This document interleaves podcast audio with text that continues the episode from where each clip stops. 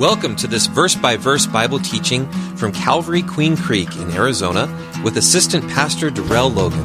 We hope you're blessed by listening. Romans 10:17 says, "Faith comes by hearing, and hearing by the word of God." For more information, please visit calvaryqueencreek.org. 1 Samuel chapter 9. Father God, we thank you once again for your word. We pray, Father, to be sensitive to your spirit.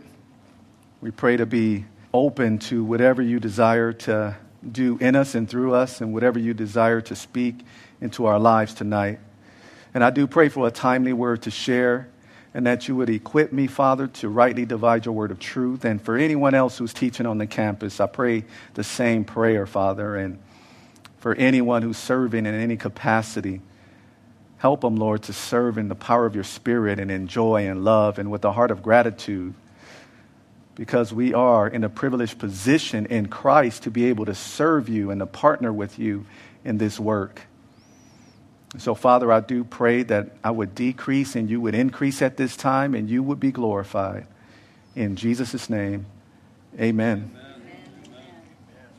All right, so 1 Samuel chapter 9 is where we find ourselves, and the title of the lesson is Detail Oriented detail oriented.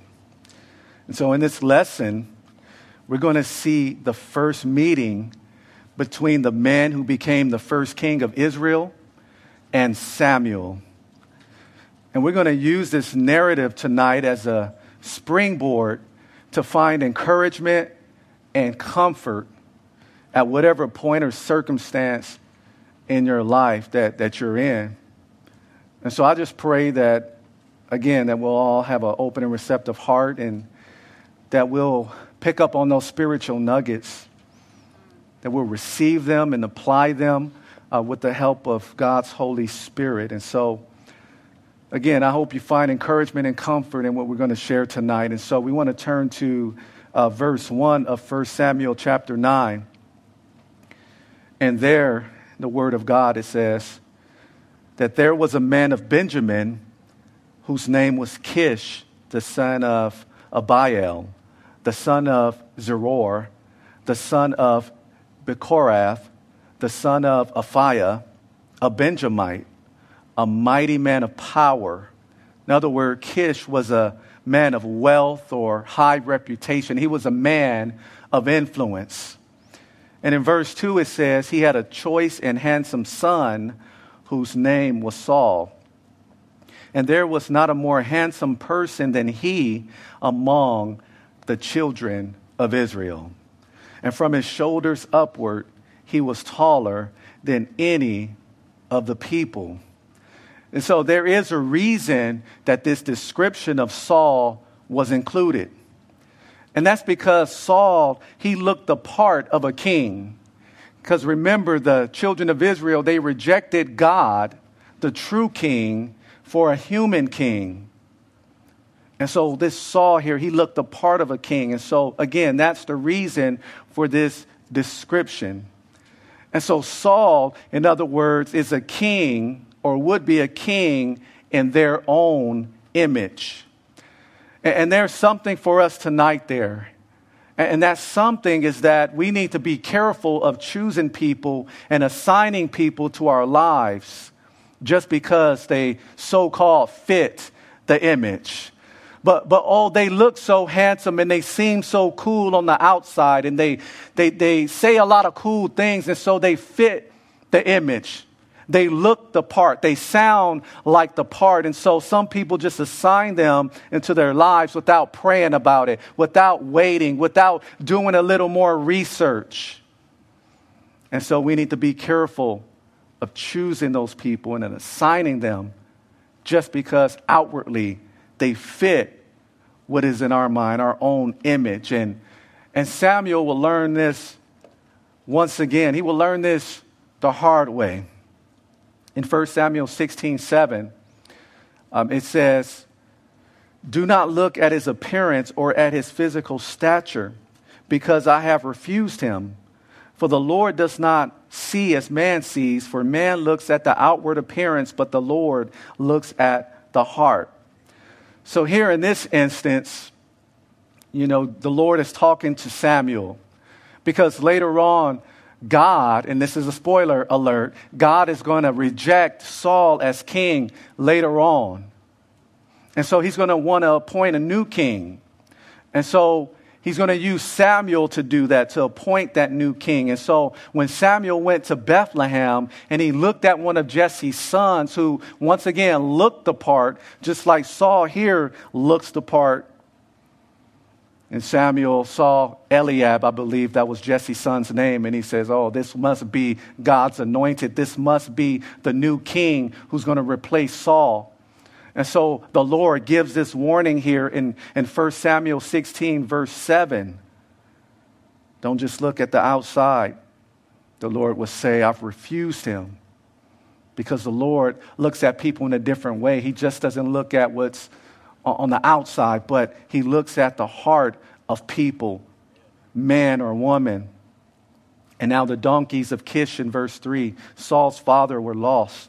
And Kish said to his son Saul, Please take one of the servants with you and arise, go and look for the donkeys. And so we passed through the mountains of Ephraim and through the land of Shalisha, and they did not find them. Then they passed through the land of Shaalim, and, and they were not there. Then he passed through the land of the Benjamites, but they did not find them. When they had come to the land of Zuph, Saul said to his servant who was with him, uh, Come, let us return, lest my father cease caring about the donkeys and become worried about us. And so they reached Zuph at this time, which is a district that's northwest of Jerusalem in the territory of the tribe of Ephraim. And then in verse 6 it says, And he, that is the servant, said to Saul, who would be the future king, Look now, there is in this city a man of God, and he is an honorable man. All that he says surely comes to pass. So let us go there. Perhaps he can show us the way that we should go. And I'm just wondering tonight because this servant, he, he is aware of this honorable man. Speaking of Samuel in this case, he's honorable and, and he knows the word of God. And he's confident that this man of God will, will show Saul and this servant the way that they should go to find those donkeys. And so, what I'm wondering tonight is are we that person that people can rely on for a word of God? Are we that person that, that others can go to when they have a question about life, when they have a question about the Lord, when they have a question about something biblical, when they have a question about something spiritual? Do we have the answers based on the truth of God's word. And when we share the truth, can we be relied upon? Can we have that same reputation as Samuel, this prophet, this priest, and judge all at the same time, wrapped into one? See, then Saul said to his servant in verse 7 But look, if we go, what shall we bring the man? For the bread in our vessels is all gone, and there is no present to bring to the man of God. Once again, speaking of Samuel. And then Saul asked the question, What do we have? And the servant answered Saul again and said, Look, I have here at hand one fourth of a shekel, which is about a tenth of an ounce of silver. I will give that to the man of God to tell us our way. And then in parentheses, it says, formerly in Israel, when a man went to inquire or ask of God, he spoke thus. He spoke this way Come, let us go to the seer, for he, for he who is now called a prophet was formerly called a seer. And, and, so here, when it talks about bringing a gift to this man of God, to Samuel, it, it, doesn't necessarily mean that the prophets required a gift before they would give the people a word from God. Instead, approaching a superior with the, with the present was more like a custom at this point or in that culture. And so, one thing I wanted to point out about Saul, and then, of course, about the servant who's with him, is that Saul, as you can see here, is the one who's bringing up the problems. He's bringing up the problems, even in verse 5, One problem that he brought up was hey, my father's going to stop worrying about the donkeys and then start worrying about me. And then he brings up another problem here that we see, I believe, in verse 7, when, when he brings up the problem of not having anything to take to the man of God. That is, once again, to Samuel. But the servant, on the other hand, is the one who's coming up with the solutions. And, and I'm just wondering tonight, or I want to pose the question to you, actually to all of us. And the question is do we consistently find ourselves bringing up the problem only?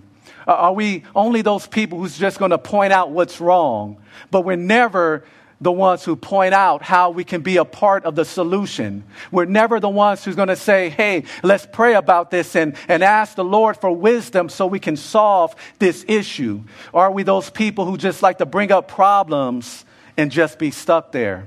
Well, tonight I encourage all of us to, to be like the servant, to not just hear the problem, but be a part of the solution. Be, be the person who brings up something that can help resolve the matter at hand. And of course, we do that with the help from God and not according to our flesh and not according to man's philosophy. So, are we consistently finding ourselves bringing up the problem, or are we a part of the solution? And that's something to think about tonight. As we continue in verse 10, it says, Then Saul said to his servant, Well said, come, let us go. And so they went to the city where the man of God was. And as they went up the hill to the city, they met some young women going out to draw water and said to them, Is the seer here? Remember, that's talking about the prophet. And in verse 12, and they answered them and said, Yes, there he is, just ahead of you. Hurry now, for today he came to this city because there is a sacrifice of the people today on the high place, which is a place of worship. And as soon as you come into the city, in verse 13, you will surely find him before he goes up to the high place, that is to eat. For the people will not eat until he comes, because he must bless the sacrifice. And afterward, those who are invited will eat. Now, therefore, these women are saying, Go up, for about this time you will find him. And so they went up to the city. Saul and his servant went up to the city. And, and as they were coming into the city, there was Samuel coming out toward them on his way up to the high place. Again, the place of worship or, or this open air sanctuary on the hilltop. And, and now the Lord had told Samuel in his ear the day before Saul came, saying, Tomorrow, about this time, I will send you a man from the land of Benjamin, and you shall anoint him commander or leader over my people Israel, that he may save my people from the hand of the Philistines, the, these enemies of the children of Israel. Because the Lord says, For I have looked upon my people because their cry has come to me. You know, one thing that stands out in those verses is something that was written in verse 15. And what is written there in verse 15 is the fact that the Lord has spoken or had spoken in Samuel's ear. And he told Samuel about Saul, about the time of his coming. And I just want you to imagine having this close of a relationship with the Lord. And we all, if you put your faith in Christ, you do have a relationship with God the Father. You know, Jesus says, I'm the way, the truth, and the life, and nobody can come to the Father but through Him. And so, again, when we put our faith in Him, then yes, we do have a relationship with God the Father. But then our relationship or our fellowship with Him can be closer. And could you imagine what that's like where the Lord would just whisper in your ear, where the Lord would just would speak things to you, and you know for sure, for a certainty, that it's Him. You, you know how to use discernment, and you know how to discern whether it's your voice, the enemy's, or God's. You know for certain that it is the Lord. And may we all pray to have this close of a walk or fellowship with the Lord. And I do want to say this. What I want to say is that the Lord does want to speak with us. And I'm 100% sure of that. And the reason I'm 100% sure that the Lord wants to speak with us is because of his inspired word. And inspired means his breathe out word. He breathed out his word. He set aside certain men to write down what he breathed out. And then they wrote it down on parchment.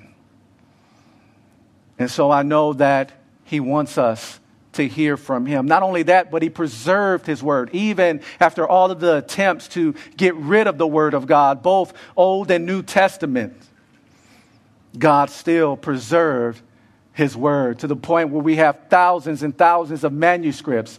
And when you talk about the New Testament, you're talking about uh, the manuscripts that are written in Greek. And when I use the word manuscripts, I'm talking about, I'm talking about things written by hand. That is before the typewriter. And so there's uh, nearly 6,000 partial and whole manuscripts written in Greek. And so God miraculously preserved his word. And then when you talk about the Old Testament, you, you, talk about those Dead Sea Scrolls. And you see how God preserved his word miraculously. And so, yes, I do know for 100% certainty that God wants us to hear from him because once again, he inspired his word and then he preserved his word. Uh, but I also know that he wants us to hear from him just like Samuel heard from him because he sent his Holy Spirit to indwell us. And not only that, but he has given spiritual gifts to people in the church. And so there's various people in the church. Sometimes he gives the gifts uh, of, of the word of wisdom. And so when there's an issue and nobody can find a solution, somebody goes or the team goes before the Lord in prayer. And then the Lord reveals how to resolve the issue. Because when you talk about wisdom, you go beyond knowledge. And so you take that knowledge and then you apply it. And so when you think of wisdom in the Word of God, think of it, it's a skill in living. And so God shows us how to as we get wisdom, and it goes once again beyond the, inter, the intellect. It go be, goes beyond knowledge. And so sometimes uh, one of the, uh, the gift of the Holy Spirit that's, uh, that we are allowed to use is the word of wisdom. And, and sometimes it is the word of knowledge.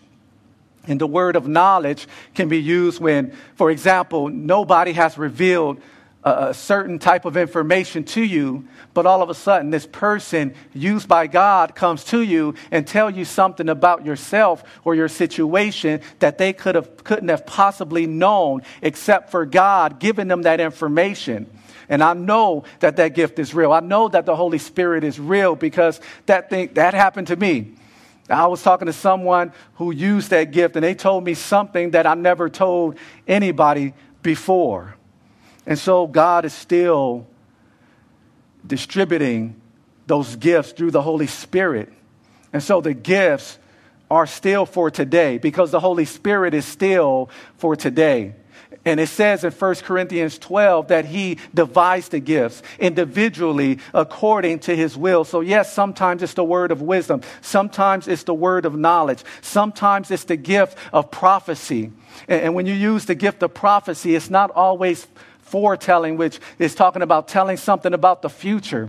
Sometimes, or many times, it's just forth telling. Again, it's forth telling.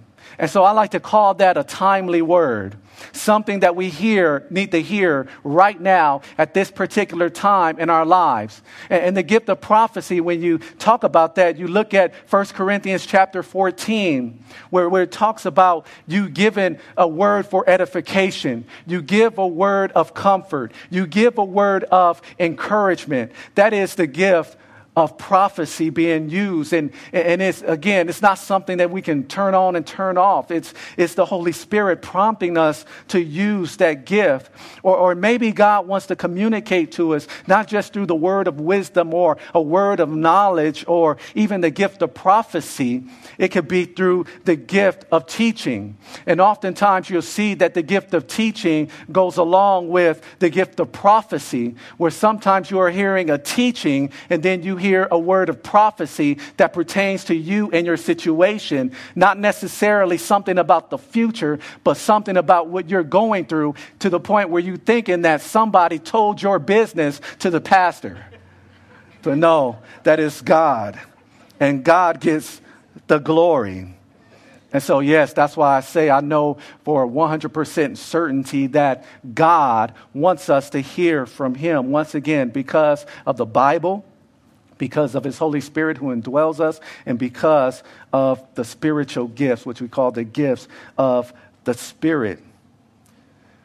And another thing I want to point out in these uh, group of verses that we read in verses 10 through 16 is something in, in verse 16 where, where God says, I have looked upon my people because their cry has come to me.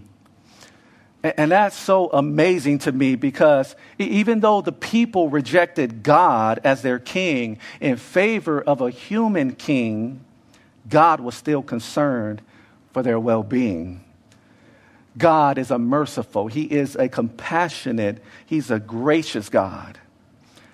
There's many people today in our lifetimes who have turned their backs on God, just like the children of Israel did. Many people are still being stubborn. Many people are going their own way. But God still wants the best for them.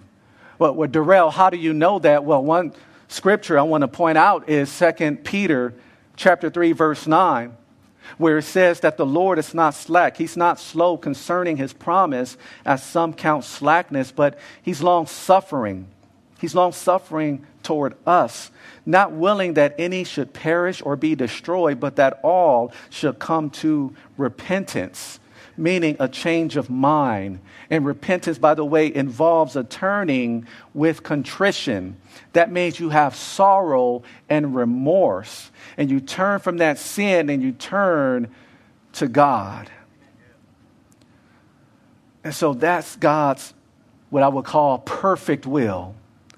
You know, last week I talked about permissive will and his perfect will. And that's his perfect will. Not everyone will obey his perfect will. This is what he prefers. He prefers that nobody would perish or be destroyed. He prefers that instead all should come to repentance. But I want you to notice something there too. Eh, that word long suffering, that means patient and bearing the offenses and injuries of others. So, so although people offend God, they curse God. They're stubborn towards God and the things of God. They turn their backs on God. God is still patient in putting up with our offenses. Long suffering God. And so we have to, in our prayers, make sure that we thank God and praise God for the fact that He's so long suffering, that He is so compassionate, that He's so merciful. And then in Ezekiel 33 11, again, we're talking about God still wanting the best for people, even though they reject Him. You know, Ezekiel 33 11 says, Say to them, as I live, or as surely as I live, says the Lord God, I have no pleasure in the death of the wicked but that the wicked turn from his way and live. Turn, turn from your evil ways. For why should you die, O house of Israel? And in the place of Israel, you can put America. Why should you die, America? You can speak to many of, the, of our families and households. Why should you die, household or family member? No, God has something better in store for us. He has no pleasure when the wicked dies, and the wicked is one who, who dies in their spiritually dead state. And how do you know that somebody is spiritually dead?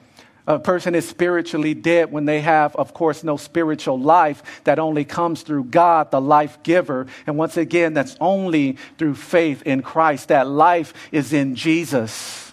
So if you want the life, you have to have Jesus. And that comes through faith. In verses 17 through 20, it says So when Samuel, this is the man of God here, when he saw Saul, the Lord said to him, There he is, the man of whom I spoke to you. This one shall reign over my people. And then Saul drew near to Samuel in the gate and said, Please tell me, where is the seer's house? Samuel answered Saul and said, I am the seer. Go up before me to the high place or the place of worship, for you shall eat with me today, and tomorrow I will let you go and will tell you all that is in your heart.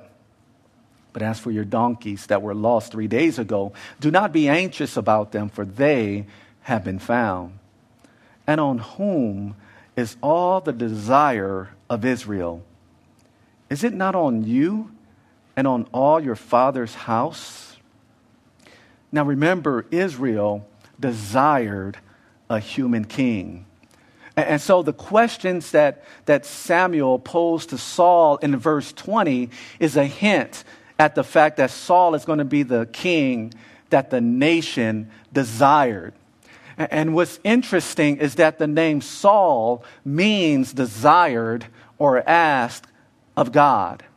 And so essentially, the people of Israel put their hope in this one that they desired. They put their hope in this human king. They put their hope in Saul.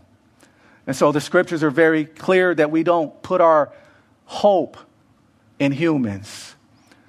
But those of us who trust in the Lord, we are blessed. We are blessed. And so we don't want to put our confidence in man.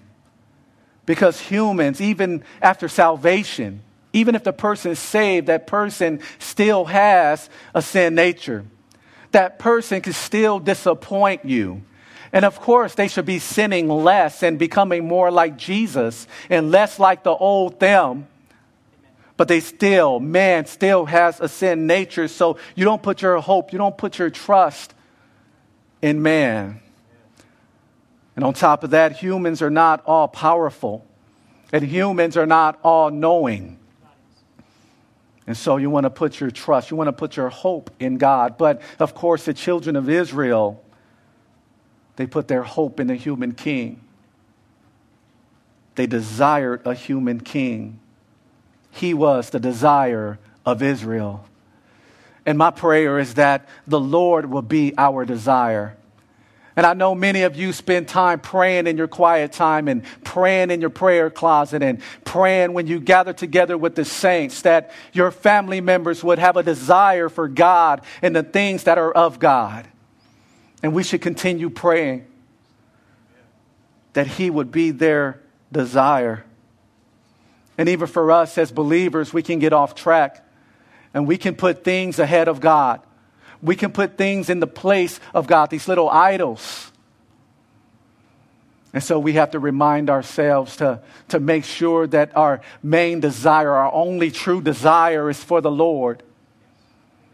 That, Lord, we, we want to get to that point where we can say, Lord, if, if I don't have anything else, if I don't have the best car, if I don't have the best job or career, if I don't have any more degrees, if, if I don't have another day of good health, Lord, all I want is you. I desire you because if you have the Lord, then you have everything that you need. Then in verse 21, as we continue, it says, Saul answered and said, Am I not a Benjamite of the smallest of the tribes of Israel? And my family the least of all the families of the tribe of Benjamin? Why then do you speak like this to me? Know, so what contributed to the tribe of Benjamin being the smallest of the tribes of Israel? Well, for that information, you would need to go to the book of Judges, chapters 19 and 20. And you can read that on your own time. But what contributed uh, to the tribe of Benjamin uh, being the smallest of Israel is that they were almost wiped out in fact, only 600 has survived uh, because they hid at the rock of Rimmon because there was some type of civil strife, only because some of their men had done wickedly. And so the other tribes of Israel came against them. And so they had dwindled down to once again 600 men. And so that's why that statement by Saul here is, is accurate. Uh, but to be clear, Saul's questions that he posed to Samuel, the man of God, they, they actually show humility on his part. And, and so, Saul, this future king of Israel, this future first king of Israel, of that nation, he was actually starting off on the right foot. Because we know from the scriptures that the Lord rewards humility. It says that those who exalt themselves will be abased, and those who abase themselves or humble themselves will be exalted. And so he gets off, or he starts off on the right foot. And in verses 22 through 24, it says, Now Samuel took Saul and his servant, and he brought them into the hall, or this banquet hall, at the high place, and had set them, or had them sit in the place of honor among those who were invited. And there were about 30 persons. In verse 23, it says, And Samuel said to the cook, Bring the portion which I gave to you, of which I said to you, set it apart. And so the cook took up the thigh with, with its upper part and set it before Saul. And Samuel said, Here it is, what was kept back. It was set apart for you. Eat, for until this time it has been kept for you. Ever since I said I invited the people. And so Saul ate with Samuel that day. And so Saul pretty much was given the special portion of the fellowship offering that normally belonged to the priest who offered the blood of the peace offering as well as the fat. And so what we see here is that there was a special portion and a place when you see where he was seated. There was a, a particular portion and place designated for Saul. And the same is true for us in a spiritual manner because there is a place for us and a portion just for us in the body of Christ. Because once again, it tells us in 1 Corinthians chapter 12 that we are the body of Christ. Some people may be the eye, some people may be a toe or an elbow, some people may be a nose or an ear, but, but God or the Holy Spirit places each believer put, who puts their faith in Christ in the body where He wants them. And so we all have a place in Christ. We all have at least one spiritual gift. And then, of course, in the kingdom of God, we're going to be assigned a duty according to the will of God. And so there is a special place and portion just for us. And so I like that saying, what God has for us is for us, which also uh, pertains to blessings in this lifetime, on this side of eternity. What God has for us is for us. And so you don't have to be jealous of any other saint. In verse 25, it says, When they had come down from the high place into the city, Samuel spoke with Saul on the top of the house. And they arose early, and it was about the dawning of the day that Samuel called to Saul on the top of the house, saying, Get up, that I may send you on your way. And Saul arose, and both of them went outside, he and Samuel. And, and so the, the top of the houses in Israel, of course, was, were flat, and many of you already know this and they were often occupied by members of the household who wanted some fresh air in the evening, for example. But on the rooftops at night, it was also a nice place to sleep and just enjoy that cool air. And, so Saul sleeping on the roof is not all that unusual. And so I wanted to point that out. But in verse 27, of 1 Samuel 9, it says, As they were going down to the outskirts of the city, Samuel, the man of God, said to Saul, Tell the servant, the servant who's been with you trying to find those donkeys, tell him to go on ahead of us. And the servant went on. But you stand here a while, that I may announce to you the word of God. And so, God, as we pay attention to this narrative, to this story here in 1 Samuel chapter 9, God was working in every way. And the description that I'm going to use tonight is detail oriented. And I just wonder tonight, and you don't have to raise your hands, but, or you don't have to post anything in the chat, but, but does anyone consider themselves detail oriented. In other words, you, you pay close attention to the smallest of details and you're very thorough. And I don't even know what a nook and cranny is, but you, you make sure that the nook and crannies are even taken care of. You are detail oriented. In fact, uh, been told by my wife that I'm, that I'm kind of this way. And I remember when the children were younger, And we used to have a day to clean up the house. Uh, my wife and children were bothered be- because I was the detail oriented one. Uh, I didn't go for just cleaning the surface. I looked under cabinets and I opened drawers. If the clothes weren't folded, I took them out and made them refold their clothes. Don't stuff anything under the beds. That's not really clean. And so I would get on the nerves of my wife and children. And so I was that detail oriented one. But, but God, in this lesson, since you know what it means to be detail oriented, He is the detail oriented one of tonight's lesson.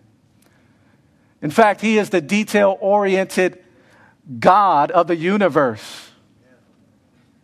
And, and, as we consider what happened in this lesson, first of all, it was no coincidence that, that Saul's father's donkeys were lost. That, that was no co- coincidence. And it was also no coincidence that Saul and the servant that went with him could not find the donkeys.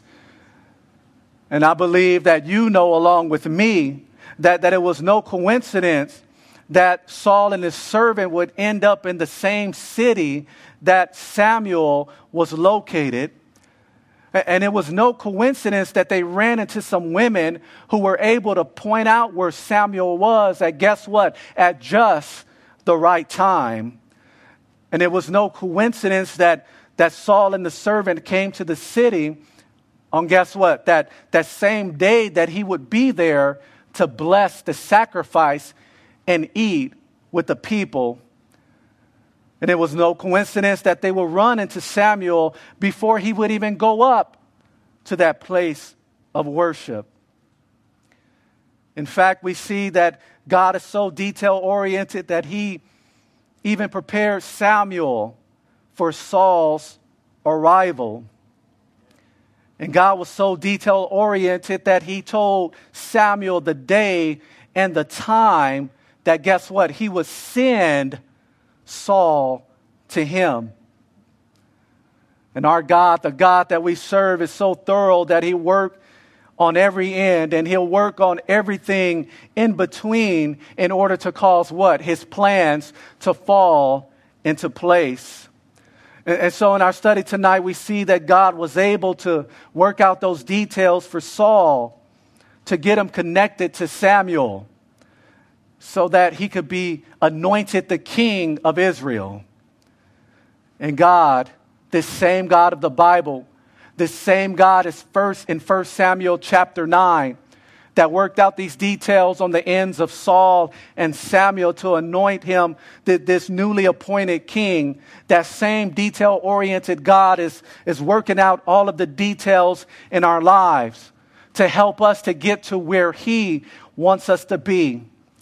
And, and, as we consider the text and as we look back and meditate upon the text that we have just read, we, we can spot at least three ways that God works out the details in our lives to get us to where He wants us to be.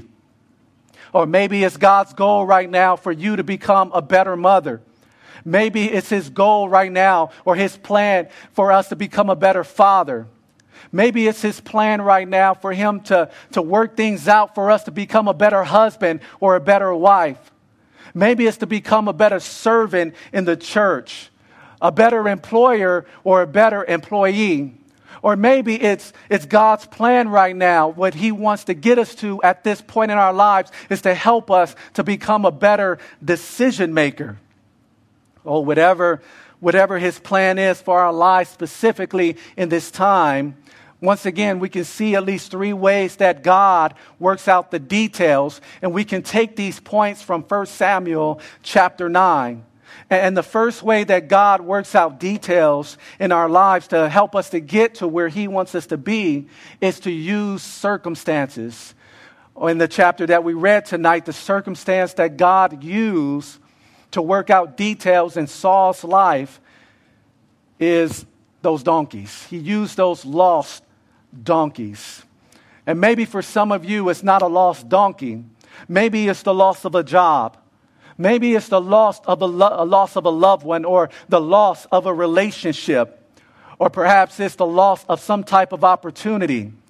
But either way, God is somehow using those circumstances to work out the details in your life to help you to get to where He wants you to be and to become what He wants you to become. But another way that God works out the details in our lives is to use those dead ends. Well, Darrell, where did you get that point from? Well, we remember that, that Saul and his servant, as they were going around looking for those, those donkeys, they kept going from one place to another, from one dead end to another, and they still could not find those donkeys. But as they ran into one dead end, it caused them to move on to another place. And then when that was a dead end, they moved on to another place. And then eventually, of course, they ended up with Samuel whom God wanted to use to anoint Saul as the first king of Israel. And so, yes, God uses those so called dead ends in our lives to help us to become what He wants us to be. See, those dead ends, they, they reveal to us that what, that what we're looking for is not there. And they force us to go in another direction. I like to say they force us to go in God's direction. And so, as we're going through those dead ends in our lives, thinking that we're going to find what we're looking for, and we reach those dead ends, what we're doing is crossing out options because we realize, hey, what I'm looking for, I'm just not going to find here. And then eventually, Lord willing, you end up in the right place. You end up on the right path. You end up in God's path. But another way God works out the details in our lives is that He uses people. In our lesson tonight, He used the, the servant, He used the young women, and then, of course, He would use Samuel to get to where God wanted Saul, which was to be anointed the first king, the first human king of Israel. Oh, and God would use people in our lives too in order to work out those details in our lives. He'll use people to pray with us. He'll use people to share a word of wisdom with us. He'll use people to share a, word of prophecy with us and not necessarily foretelling. Remember, I said it could be forthtelling, and most of the time, that's what the gift of prophecy is. Once again, forthtelling. Or it could even be a word of knowledge, but God can use people in our lives in order to work out those details to help us to get to where He wants us to be.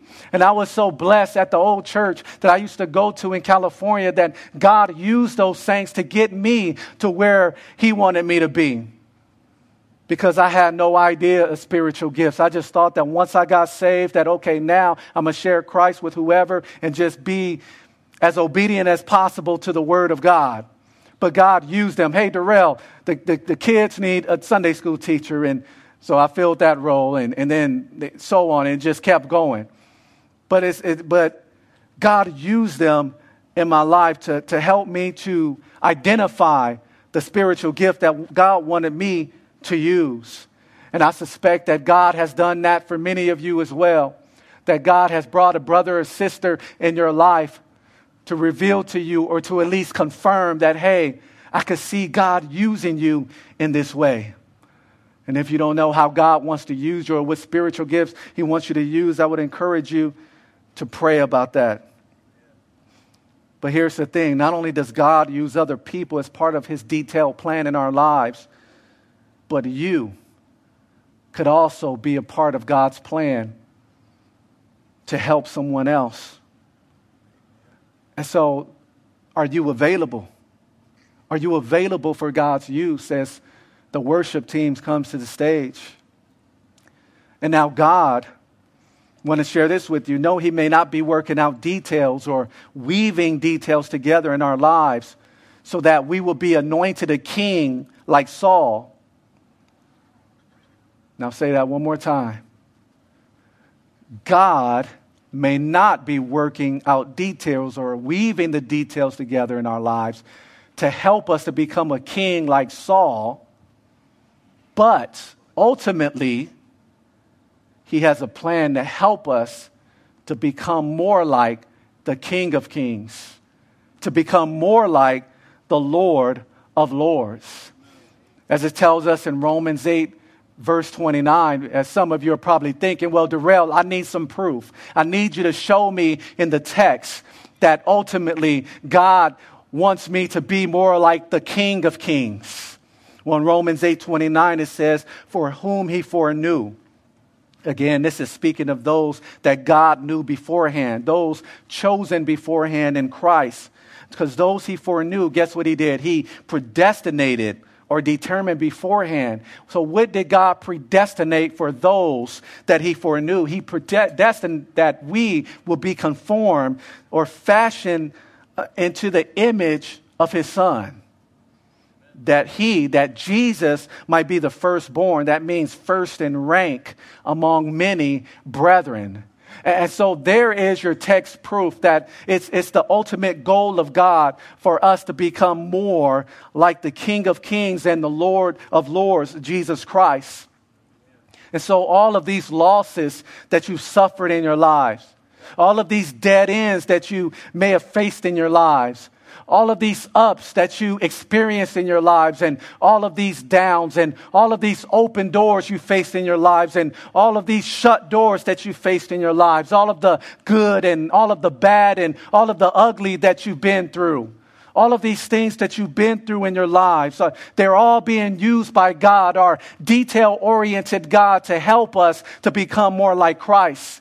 And so when you think of those, even some of those good relationships and even some of those bad relationships, when you think of all of those things that rub you the wrong way, I want you to think of them as sandpaper that God is using as, as part of the details to help mold you, to help shape you into the image of Christ. Because God has has predestined that those he foreknew will become conformed or fit into the mold of his son, Jesus Christ.